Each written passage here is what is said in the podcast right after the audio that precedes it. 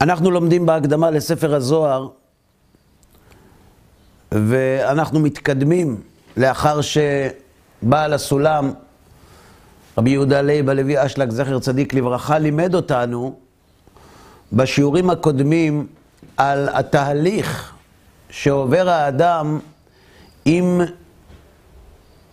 עבודת הנפש של פיתוח הרצון וכיבוש הרצון כדי להעלות את הנפש שלו להלביש על העולמות הרוחניים. ולמדנו שכדי שהאדם יגיע להלביש על ספירת המלכות של עולם העשייה הרוחני, הוא צריך לתקן את הרצון לקבל שלו על הבחינה הנמוכה, דהיינו על בחינת הדומם, וכך בתהליך הוא הולך ומתעלה, ואת כל זה למדנו בשיעורים הקודמים. היום בעל הסולם מרחיב מעט בנקודה שעסקנו בה באחד השיעורים הקודמים, וזו הכוונה של האדם בשעת עשיית המעשים שלו. אנחנו תמיד למדנו בדברי בעל הסולם, בצורה מאוד מסודרת, שהתפקיד של האדם זה להגיע לדבקות בהשם. דבקות בהשם פירושה השגת האור האלוהי. דהיינו, שהאדם משיג את השפע הרוחני שהקדוש ברוך הוא משפיע על העולם, וזוהי הדבקות.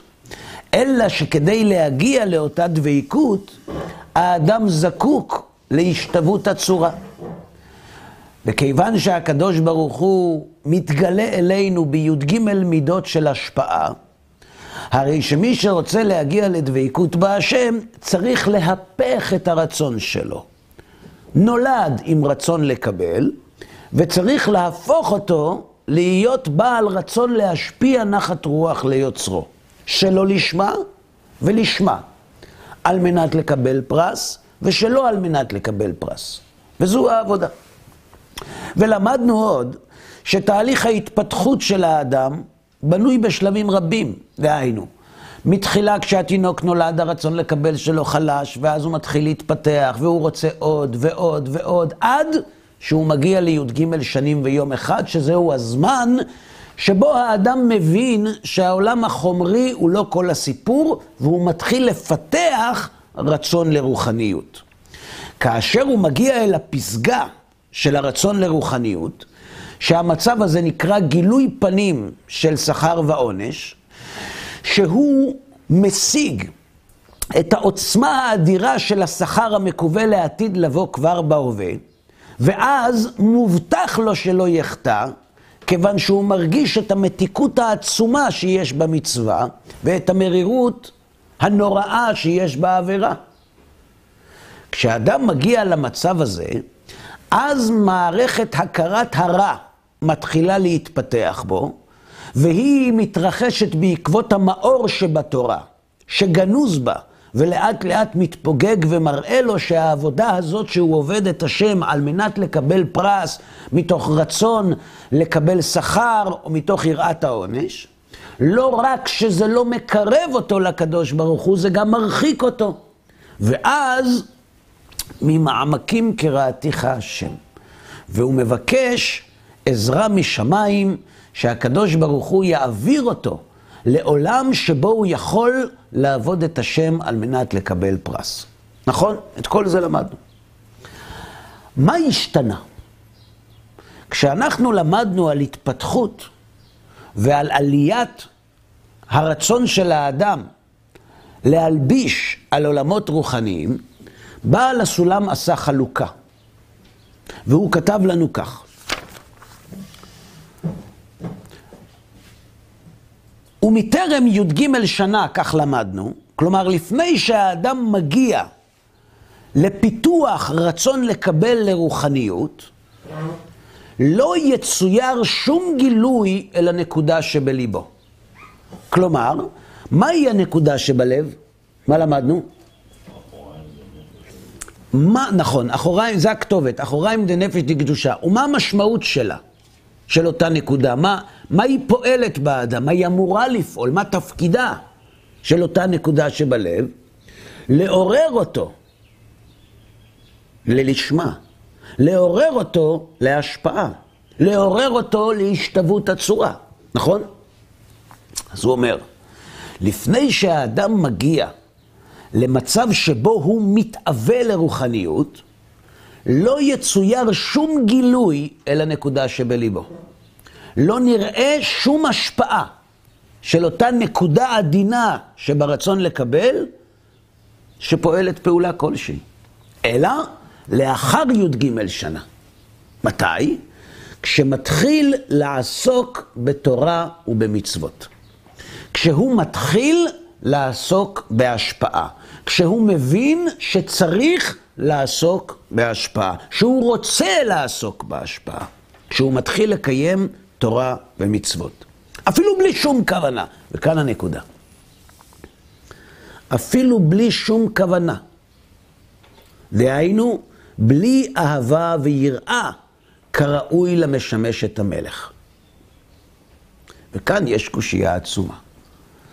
בעל הסולם שאל במקום אחר, אם המאור שבא מחזירו למוטב, אם לעולם יעסוק אדם בתורה ובמצוות שלא לשמה, שמתוך שלא לשמה בא לשמה, איך זה שראינו שיש כל כך הרבה אנשים שהתחילו לקיים תורה ומצוות שלא לשמה, ולא הגיעו ללשמה.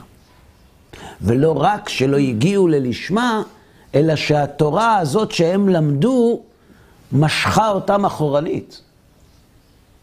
והם עזבו את התורה והמצוות, ואמרו, שב עבוד אלוהים. איך זה ייתכן? הרי חז"ל הבטיחו, לעולם יעסוק אדם, תורה ומצוות שלא לשמה. ואז בעל הסולם לימד אותנו את היסוד החשוב כל כך. זה נכון. זה נכון שבכוח קיום תורה ומצוות שלא לשמה, להביא אותו ללשמה, אבל יש כוכבית. הכוכבית עוסקת באמונתו של העוסק בתורה. נכון, כוונתו היא שלא לשמה. אבל תגיד, מה דרגת האמונה שלך במציאות הבורא? עד כמה אתה מאמין באמיתות התורה? מה ידוע לך על שכר ועונש? שככל שהיסודות האלה בהירים יותר לאדם, כך המאור שגנוז בתורה מאיר לו יותר. ומכאן אנחנו למדים, מכלל הן אתה שומע עליו. מי שאין לו אמונה בבורא, או אין לו אמונה באמיתות התורה, או אין לו אמונה בשכר ועונש, התורה לעולם לא תקדם אותו לשום מקום, אלא להפך. היא תשליך אותו לאחור. את זה למדנו כבר. ואילו כאן, כותב בעל הסולם, כשמתחיל לעסוק בתורה במצוות, אפילו בלי שום כוונה, דהיינו, בלי אהבה ויראה. בואו ננסה להבין את הניסוח של בעל הסולם. הוא מתחיל, כשמתחיל לעסוק בתורה ומצוות ואפילו בלי שום כוונה. מה אתם למדים ואפילו בלי שום כוונה? היה צריך להיות כלום, מתוך, שום דבר. מתוך שלא נשמע אני, מה זה אפילו בלי שום כוונה? כלום. נכון? אפילו בלי אמונה. ככה משמע, בלי שום כוונה. אלא שאז הוא ממשיך. דהיינו, כלומר, הוא בהתחלה אמר כלל, ועכשיו הוא נותן פרט. ואין בכלל אלא מה שבפרט. דהיינו, כשאמרתי בלי שום כוונה למה התכוונתי, בלי אהבה ויראה. מה פירוש בלי אהבה ויראה? שהוא יודע שיש בורא, אבל הוא לא... אבל אין לו אהבה ויראה עליו. אם הרי הוא לא היה מאמין בכלל, אז אין, אין עניין של אהבה ויראה במישהו שאתה לא מאמין בו. אהבה זה, ב- זה לשמה, ויראה זה בשביל לקבל. מה זו היראה? אהבה אנחנו יודעים מה זה. למדנו בהקדמה לתלמוד עשר ספירות שיש כמה בחינות באהבה. יש אהבה תלויה בדבר, אהבה שאינה תלויה בדבר, באהבה שתלויה בדבר יש שני חלקים, באהבה שאינה תלויה בדבר יש שני חלקים. זה למדנו. מה זה בלי אהבה ויראה? איפה היא היראה? מהעונש. היראה היא עד הגילוי פנים, איזה גילוי פנים? של שכר ועונש. היראה היא עד הגילוי פנים של שכר ועונש. ממה האדם ירא לפני שהוא מגלה שיש שכר ועונש? הוא יודע שכלית שיש לו... אז הוא לא ירא מכלום. נחזור שוב. אנחנו למדנו מה זה גילוי פנים של שכר ועונש. מתוקה. בואו בוא נלך עוד לאחור, בסדר? אנחנו לא ממהרים, נכון? אנחנו למדנו שבקשר של האדם עם הקדוש ברוך הוא יש כמה חלקים, כמה כיתות, כמה קומות. שלב ראשון מה? אסתר בתוך אסתר. מה פירוש הסתר בתוך הסתר? שמיים ריקים. אין השגחה.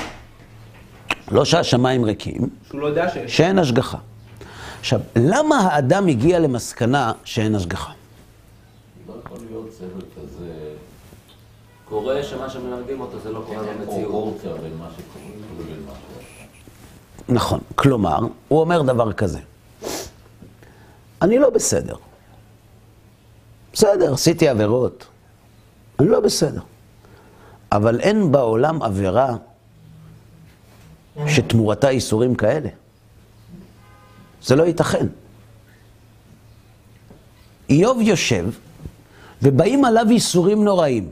הוא מחפש בעצמו איזה חטא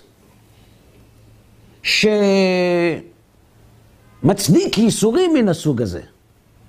והוא לא מוצא. או אם נלך לימינו, שאנשים אומרים, השואה? אתה מכיר איזה חטא בעולם שמצדיק ייסורים כאלה? מה קורה כשהאדם לא מוצא במה לתלות את הייסורים?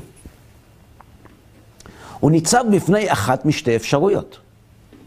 או שהקדוש ברוך הוא, חס ושלום, אין דרכיו משפט, נכון? או שהקדוש ברוך הוא בסדר גמור, רק שאין משפט. כלומר, אין השגחה פרטית. איוב בחר באופציה השנייה. איוב אמר, כיוון שהוא לא מוצא שום חטא שמצדיק איסורים שהוא עובר, אין השגחה פרטית. היום קוראים לזה שבעקבות השואה הפסיק להאמין בקדוש ברוך הוא. כן? זה לא נכון. זה, זה ניסוח פרימיטיבי לאין השגחה פרטית. זה נקרא הסתר בתוך הסתר. למה זה נקרא הסתר בתוך הסתר? כי הוא לא רואה את טובו של הבורא, והוא גם לא רואה את הצרות שמייחסות לבורא. זאת אומרת, אפילו את הרע הוא לא מייחס לקדוש ברוך הוא. בסדר? עד כאן? ואז האדם עולה עוד מדרגה, שהיא נקראת אסתר. אסתר אחד. מהו אסתר אחד? שהוא מאמין בהשגחה ואומר, בגלל החטאים שלי זה מה שאני... נכון מאוד. שהוא אומר, אה, הלא על כי אין אלוהי בקרבי, מצאוני הרעות האלה. הוא אומר, חטאנו. חטאנו לו, והוא מעניש אותנו. פה אפשר לומר שכן אפשר יראה. זה יראת רגע, שנייה, אנחנו לא ממהרים לאף מקום. אנחנו לומדים עכשיו את התהליך. אחר כך נבדוק איך זה מסתדר לפה. בואו נתחיל. אסתר אחד פירושו שהאדם אומר, כמו שאמר יהודה, מצא בעל חוב מקום לגבות את חובו. אבל אשמים אנחנו. על אחינו. כאשר מגיע יוסף ולוקח מהם את בנימין, אז יהודה אומר, זה מגיע לנו. מה פירוש זה מגיע לנו? הרע הזה, העונש הזה, מגיע לנו. חטאנו לו. למה זה נקרא אסתר? כי לא רואים את טובו של הקדוש ברוך הוא. הם רואים את הקדוש ברוך הוא. מצא בעל חוב מקום לגבות את חובו. הוא רואה את הקדוש ברוך הוא בחיים שלו. אבל הוא אומר שהשם מעניש אותו ועושה לו רע, כי זה מגיע לו. אבל מה הוא עושה לו? רע. וכשמישהו מייחס רע לקדוש ברוך הוא, זה נקרא אסתר. כי הקדוש ברוך הוא טוב, והוא לא רואה את הטוב. זה כמו שאומר בעל הסולם, לאדם הרואה את חברו מאחוריו. מי שרואה את חברו מאחוריו, הוא לא, זה הוא, זה לא, קצת דומה לו, קצת לא דומה לו. במונחים של עבודת השם, כשאדם רואה ייסורים, הוא אומר, הקדוש ברוך הוא טוב, אבל אני לא בסדר, אז לכן הוא מעניש. אבל הוא מעניש. הוא לא רואה בזה טוב. זה הסתר אחד. ויש עוד מדרגה. כשאדם מגיע למצב של גילוי פנים של שכר ועונש.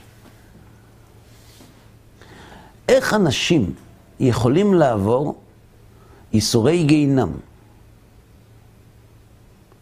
ולא להרגיש רע? סבל כן, כאב כן, אבל לא רע. אם הם מקבלים את זה שכר. אם הם רואים את השכר המקווה מול העיניים. כשאדם עובד קשה, הוא סובל. אבל כשהוא רואה את המשכורת הכפולה והמכופלת מול העיניים שלו, הוא לא רוצה ללכת הביתה. הוא רוצה לעבוד עוד שעה. ואז אתה שואל אותו, אתה מזוכיסט? הרי אתה קשה לך, תראה איך אתה בקושי הולך. למה אתה ממשיך לעבוד? אמרו לך שאתה יכול ללכת הביתה, למה אתה עובד שעות נוספות? אז הוא אומר, מה קרה לך? אתה לא רואה? אתה לא רואה איך זה עובד? אתה לא רואה איך הכסף עולה? אתה לא רואה את המספרים זזים? זה נקרא גילוי פנים של שכר ועונש. פירוש שהאדם מגיע להשגה בהווה. לא אמונה, השגה של השכר המקווה לעתיד לבוא. או עונש, שהוא מגלה את המרירות הנוראה של מי שעושה עבירה. זה נקרא גילוי פנים של שכר ועונש.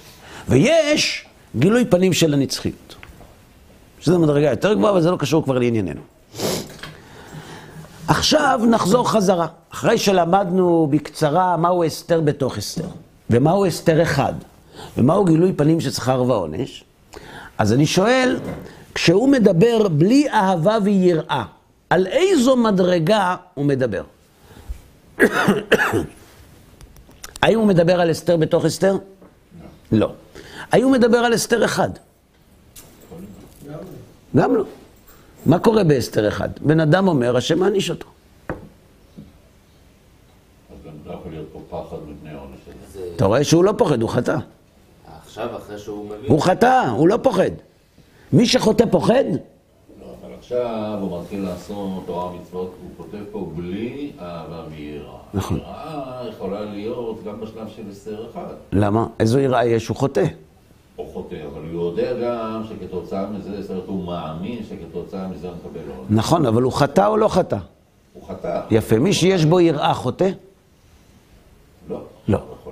למה גנבים לא מפחדים. שיתפסו אותם? אז הם עושים... כשהוא אומר בלי אהבה ויראה, הוא מתכוון למדרגת גילוי פנים של שכר ועונש. עכשיו זה ברור שזה קיים. יפה. זאת אומרת, כדי שהנקודה שבלב תתעורר, גילוי פנים של שכר ועונש, זה מצב של לשמה או שלא לשמה? אז לכאורה לא הייתה צריכה הנקודה שבלב לפעול פעולתה במדרגה הזאת. כיוון שמדובר על כוח ההשפעה, וכוח ההשפעה עדיין לא התעורר, כי הוא עובד את השם על מנת לקבל פרס. אומר בעל הסולם, דע לך שכדי שהנקודה שבלב תעורר את האדם, הוא אפילו לא צריך להגיע לאהבה ויראה. הוא אפילו לא צריך להגיע לגילוי פנים של שכר ועונש. גם אם הוא נמצא בהסתר בתוך הסתר, וגם אם הוא נמצא בהסתר אחד, דהיינו שעוד אין בו אהבה ויראה, אם הוא מקיים תורה ומצוות, הנקודה שבלב תתעורר. אבל בתנאי אחד. דע לך שמה שאמרתי, בלי שום כוונה, זה לא לגמרי. זה בלי אהבה ויראה. אבל מה כן? לדעת שיש כאלוהים ותורה משמיים. אומר בנו של בעל הסולם, הוא מקיים תורה ומצוות כדי שזה יביא לו תואר הרצון לקבל. אז התורה ומצוות מסוגלים להביא לו לתאר את הרצון לקבל בבחינה הראשונה שהיא בחינה דומם. מה שאין כן, כשמקיים תורה ומצוות על מנת לקבל תמורה ואינו משתוקק שהקיום יביא לו את תואר הרצון, זו נקראת פעולה הפוכה. היינו, שיש לו כוונה בעת קיום תורה ומצוות, שהכוונה שלו היא על מנת לקבל תמורה. כשהוא אומר בלי כוונה, בלי כוונה זה לא בלי כוונה של השפעה. זה בלי כוונה של השפעה ובלי כוונה של לקבל. כי אם יש כוונה לקבל, אז יש כאן כוונה, אז למה הוא אומר בלי שום כוונה? כלומר, הרבש מדייק, מתוך הבלי שום כוונה, זה שאין גם כוונה נגדית. רגע, רגע, שנייה אחת. כלומר, סיכום, מה שאומר בעל הסולם, שקיום תורה ומצוות אחרי י"ג שנים ויום אחד מסוגלים להביא להתפתחות הנקודה שבלב שבאדם, יש לזה כוכבית, ישנה הסתייגות, שתהיה לו כוונה כללית להגיע לטהרת הרצון לקבל. כי אם זה לא יהיה, לא יקרה שום דבר. נחזור עוד פעם. אומר בעל הסולם, כדי לטהר את החלק הדומם שברצון לקבל, אדם לא צריך להגיע להשפעה, וגם לא לגילוי פנים של שכר ועונש. הוא צריך להגיע רק לכוונה אחת, לרצות להגיע ללשמה. לרצות להגיע ללשמה עם קיום תורה ומצוות, זה כבר מספיק להניע את התהליך של טהרת הרצון לקבל, שבסופו תלביש הנפש של האדם על ספירת המלכות של עולם העשייה. מה רצית לומר? בעל הסולם אמר שבן אדם לא מזיז את עצמו בכלל אם אין לו מוטיבציה למשהו. יש לו מוטיבציה להגיע ללשמה. הוא רוצה להגיע ללשמה מתוך שלא לשמה. כן, אבל כמה אנשים בכלל היום יודעים נקרא לתאר את הרצון? אתה שואל כמה אנשים היום יודעים מה זה נקרא לתאר? מה זה נקרא לתאר את הרצון? קודם כל אנחנו. מה, אנחנו לא מספיק? בשבילי נברא העולם. עכשיו, זה לא רק אני פה. אנחנו פה עוד אנשים, אז בש... אנחנו לא מספיק חשובים שהעולם ייברא בשבילנו? אם בשביל אחד נברא העולם, אז בשביל הרבה אנשים. זה כן. יפה. אולי בגלל זה חז"ל אמרו שצריך ל- להתכוון שמתוך שלא לשמה יגיע לשמה, כי זו בעצם, זה מה שבעצם אומר הבנו של בעל הסולם. שמה? שהכוונה צריכה להיות להגיע לשמה. נכון. הכוונה להגיע ללשמה, היא לשמה או שלא לשמה? הכוונה להגיע לשמה, כן. שלא לשמה. שלא לשמה. יפה. למה שאלתי אותך את זה? כי אנחנו למדנו, אנחנו למדנו שבכל, בכל, אה, בכל תהליך של התפתחות, בין כל קומה לקומה יש עוד קומה. אנחנו למדנו גם במבנה העולמות הרוחניים, שבכל ספירה וספירה יש עוד חלקים וכולי. וראינו גם שהחלק התחתון של העולם העליון נכנס כשהאדם מגיע למדרגה התחתונה יותר. זאת אומרת, אנחנו רואים תמיד שיש קישור בין מימד למימד. ואכן, רבי חיים ויטל כותב, כדי לסבר את אוזנינו, שכך זה גם בעולם הטבע. בין דומם לצומח יש אלמוגים, בין uh, צומח לחי יש צמחים טורפים, בין חי למדבר יש קופים, נכון?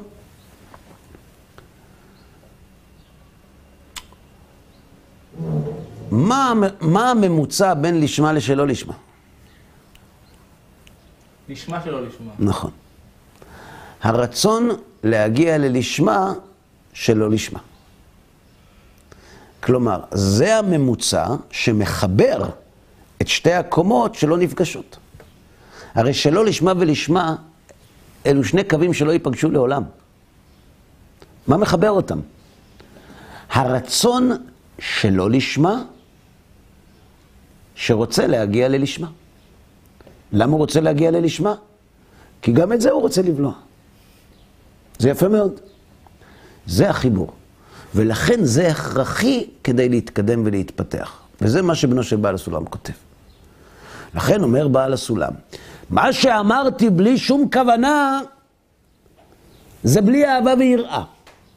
אבל חייבת להיות כאן כוונה, כי בלעדיה לא יהיה חיבור בין שני העולמות. ברור? עכשיו נחזור אל איפה שאנחנו עומדים.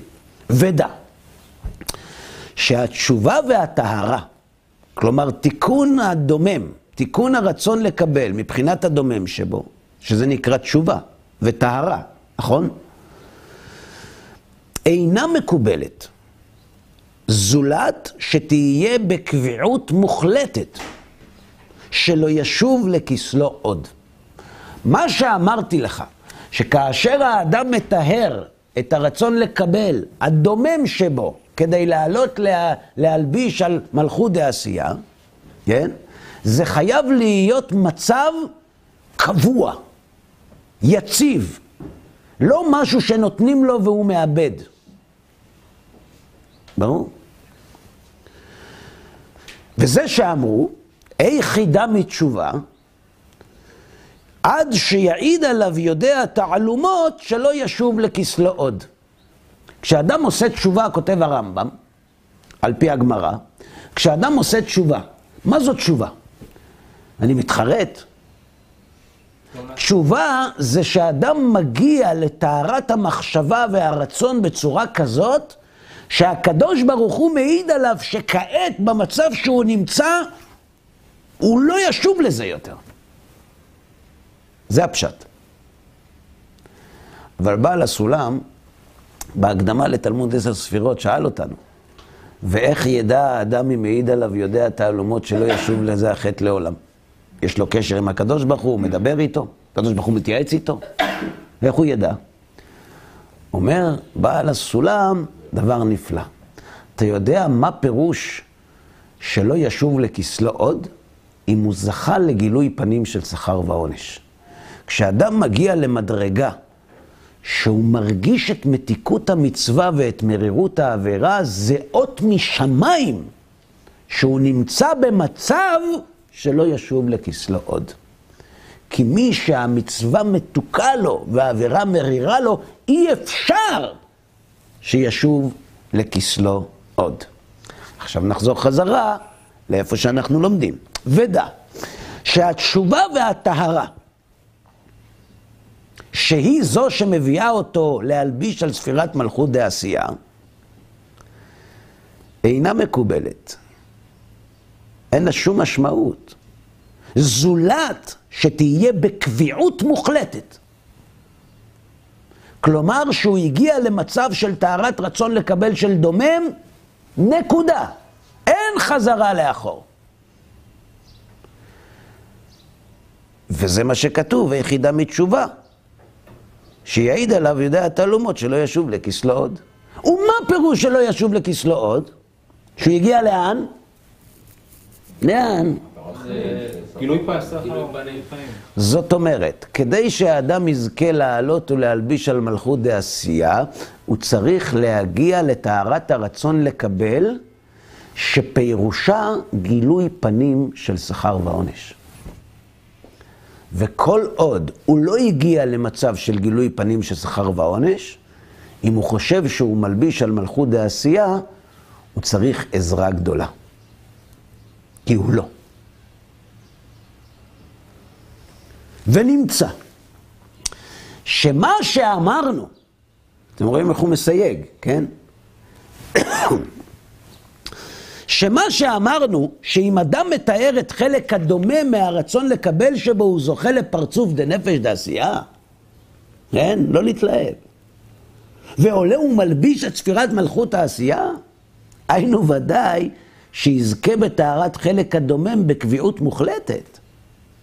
שלא ישוב לכסלו עוד. ואז, אחרי שהוא מגיע לגילוי פנים של שכר ועונש, אז יכול לעלות לעולם העשייה הרוחני, כי יש לו טהרה והשוואת הצורה בהחלט בעולם ההוא. השוואת הצורה. כן. כי השלב הבא של אחרי גילוי פנים של שכר ועונש, זה החלק הנמוך של גילוי פנים של הנצחיות. זאת אומרת, אחרי שאדם הגיע למצב שלא ישוב לכסלו עוד, והוא הגיע למצב של גילוי פנים של שכר ועונש, הוא מוכן לעלות אל עולם העשייה הרוחני, שהוא עולם של השפעה. זו הנקודה שבה נעשה המעבר מרצון לקבל לרצון להשפיע. כאילו. עכשיו, כשהוא אומר נקודת המעבר, הוא מתכוון לומר דבר כזה. נניח, בלשון מושאלת, יש ארבעה חלקים ברצון, נכון? כשאדם מתאר את חלק הדומם של הרצון לקבל, מה זה נקרא שהוא מתאר אותו? שהוא מצמצם את הרצון לקבל הדומם שבו לאפס, נכון? כבש אותו. זאת אומרת שעל על, על צד הדומם, על חלק הדומם שברצון לקבל שלו, הוא הצליח להגיע להשפעה. נכון? עכשיו יש לו עוד שלושה חלקים. מה איתם? איפה הם עומדים? הם נטהרו או לא? לא. אבל החלק של הדומם כן או לא? אז החלק הזה יכול לעלות. ברור. החלק הזה מה? יכול לעלות, להלביש על עולם העשייה. נכון. עד כאן בסדר? אמנם, שאר המדרגות שאמרנו, שהם רוח, נשמה, חיה ויחידה דעשייה, שצריך לטהר כנגדם איזה חלקים? צומח, חי ומדבר מהרצון לקבל שלו. את זה הוא כבר תיקן? לא. שילבישו ויקבלו האורות ההם. כלומר, אחרי שהאדם זוכה לטהר את החלק הדומם שברצון לקבל שלו, על מה הוא יכול להלביש? על נפש, דה נפש, דה עשייה של העולם הרוחני, נכון? האם הוא יוכל גם להלביש על ספירה התפארת, לא רק על המלכות, אלא גם על ספירת התפארת של נפש דה עשייה? לא. לא. למה? כי הוא עוד לא טיהר את החלק הזה. ולכן הוא אומר, שאר המדרגות שאמרנו, שהם רוח, נשמה, חיה ויחידה דעשייה, שצריך לטהר כנגדם את חלק הצומח והחי והמדבר, שבמה? מהרצון לקבל שלו. כדי שמה? שילבישו ויקבלו האורות ההם. איזה? רוח, נשמה וחיה של מלכות דעשייה. אין הטהרה צריכה להיות בהם בקביעות מוחלטת, עד שיעיד עליו יודע תעלומות שלא ישוב לכסלו עוד. תדע לך, שמה שאמרנו, שלכל קומה שהאדם עולה, הוא צריך לקנות אותה, בהחלט, שמעיד עליו יודע התעלומות שלא ישוב לכסלו עוד, זה רק על החלק התחתון שבמדרגה. שאר החלקים לא מחויב להיות בקביעות. כשהוא מצליח לעבוד, הוא זוכה, וכשהוא לא מצליח, הוא לא זוכה. אבל לקומה התחתונה שהוא הגיע באותו עולם, היא נשארת לו בקביעות. כאילו כרטיס כניסה הקומה הראשונה. נכון. עכשיו, צריך להסביר למה זה ככה. אבל קודם כל הוא מסביר שזה ככה. ברור? זאת אומרת כך, אתה התקבלת לצבא. אתה בצבא, אתה חייל. עכשיו אתה קיבלת טוראי. אין פחות מזה. אתה טוראי. אתה תוכל להיות רמטכ"ל, אתה יכול להיות לא רמטכ"ל. אה, לפעמים אתה חייל מצטיין, אז נותנים לך קידום זמני. אבל גם אם ייקחו לך את הקידום, לא מעיפים אותך הביתה. אתה חוזר להיות טוראי. וכך זה בכל מדרגה ומדרגה של התפתחות בעבודת השם. כלומר, יש מין מנעד כזה, יש מרווח של עלייה וירידה בעבודת השם, אבל כיוון שהאדם הגיע למדרגה מסוימת, ששם הוא קנה אחיזה שמעיד עליו ויודע התעלומות שלא ישוב לכסלו, למקום הזה, גם אם הוא לא יצליח להגיע יותר, זה קבוע אצלו. אבל אם הוא יתקן את המדרגה הבאה, והיא תהיה אצלו בקביעות, תהיה בקביעות. אז הוא יזכה לעלות למדרגה שלמעלה. שתי המדרגות עכשיו אצלו. נכון. נכון. זאת אומרת, מה שהוא מתקן, זה נשאר אצלו בקביעות. נכון ולא נכון. בינתיים נכון. כן. אחרי זה, כשנראה את הסיבה למה זה ככה, אנחנו נגלה שזה נכון, אבל זה נכון באופן כללי. באופן פרטי, כיוון שכשאנחנו מדברים על מימדים של העולמות הרוחניים, אנחנו מדברים על מדרגות כוללות ועל מדרגות פרטיות בתוך המדרגות הכוללות ועל מדרגות פרטי פרטיות בתוך המדרגות הפרטיות. אז בכל מדרגה ומדרגה יש את אותו תהליך, אז תלוי על באיזו צורה אתה מסתכל. כשאתה מסתכל על הכלל, כן, כשאתה מסתכל על הפרט, לא. אבל את זה בעזרת השם עוד נלמד. כלומר, אנחנו עכשיו צריכים להבין למה יש הבדל, למה הוא עושה חלוקה בין מדרגה שהאדם צריך לקנות בקביעות כדי, כדי להיות מצוי בה, לבין שאר חלקי המדרגה של אותה מדרגה, ששם הוא לא חייב להיות בקביעות. אתם רוצים דוגמה? קוראים לזה בני הנביאים. מה זה בני הנביאים? בני הנביאים זה אנשים שהגיעו למדרגה שהם יכולים להיות כלי לנבואה. הם לא נביאים, אבל אם ירצה השם, הוא ינבא אותם. הרמב"ם אומר, על, בשונה מהפילוסופים, הפילוסופים אומרים שכאשר האדם מגיע לזיכוך השכל, הוא זוכה לנבואה. הוא זוכה להשגה, נכון? זה לא תלוי בסיבה הראשונה, כי הסיבה הראשונה היא אנמית. היא משהו. היא מאגר, היא לא מישהו. אומר הרמב"ם, אנחנו היהודים אומרים אחרת. אנחנו אומרים שכדי שהאדם יהיה נביא הוא צריך להיות ראוי לנבואה, אבל צריך גם שהשם ירצה. כי אם גילה את סודו לעבדיו הנביאים. אם השם לא ירצה, הוא יכול להיות מסוגל וראוי לנבואה כל החיים, ולא יקבל נבואה. ואין דרך להשפיע על הרצון. ראויים היו שתשרה עליהם שכינה, נכון? כתוב בגמרא. אבל לא זכו, כי לא רצה השם. כלומר, כדי שהאדם יהיה נביא, הוא צריך להכין את עצמו, לטהר את הרצון שלו, לתאר את חלקי הנפש שלו, להיות ראוי שתשרה עליו שכינה. להכין את עצמו. זה נקרא בני הנביאים. נביא זה אחד שהקדוש ברוך הוא כבר ניבא אותו. עכשיו, כאשר הנביא יורד ממדרגתו, הרי לא כל הזמן נביא מקבל נבואה. הרמב"ם אומר את זה במפורש. לפעמים הנביא לא דבוק בהשם, וכשהנביא לא דבוק בהשם, הוא כאחד האדם. אמנם לא כאחד האדם ממש, אבל הוא כמו פסנתרן בלי פסנתר. כשהפסנתרן הוא בלי פסנתר, הוא מצד אחד כמו כולם. נכון, יש בו פוטנציאל. כשיגיע הפסנתר יראו את ההבדל, אבל כרגע הוא כמו כולם.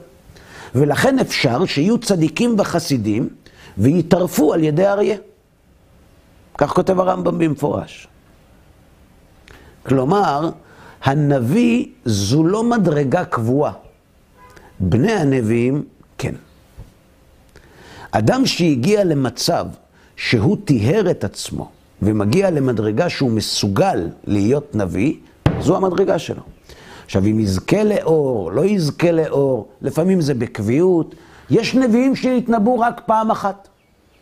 יש נביאים כמו משה רבנו, פעל פה אדבר בו. כלומר, משה רבנו היה בקביעות במדרגה הכי גבוהה. לעומת זאת, היו נביאים שהצליחו להגיע למדרגה אחת בקביעות וזכו לנבואה, ולאחר מכן חזרו למדרגה הראשונית ונשארו בני הנביאים. עכשיו, למה יש מדרגות שצריך שם קביעות ויש מדרגות שלא צריך קביעות? הוא יסביר, זה לא שרירותי.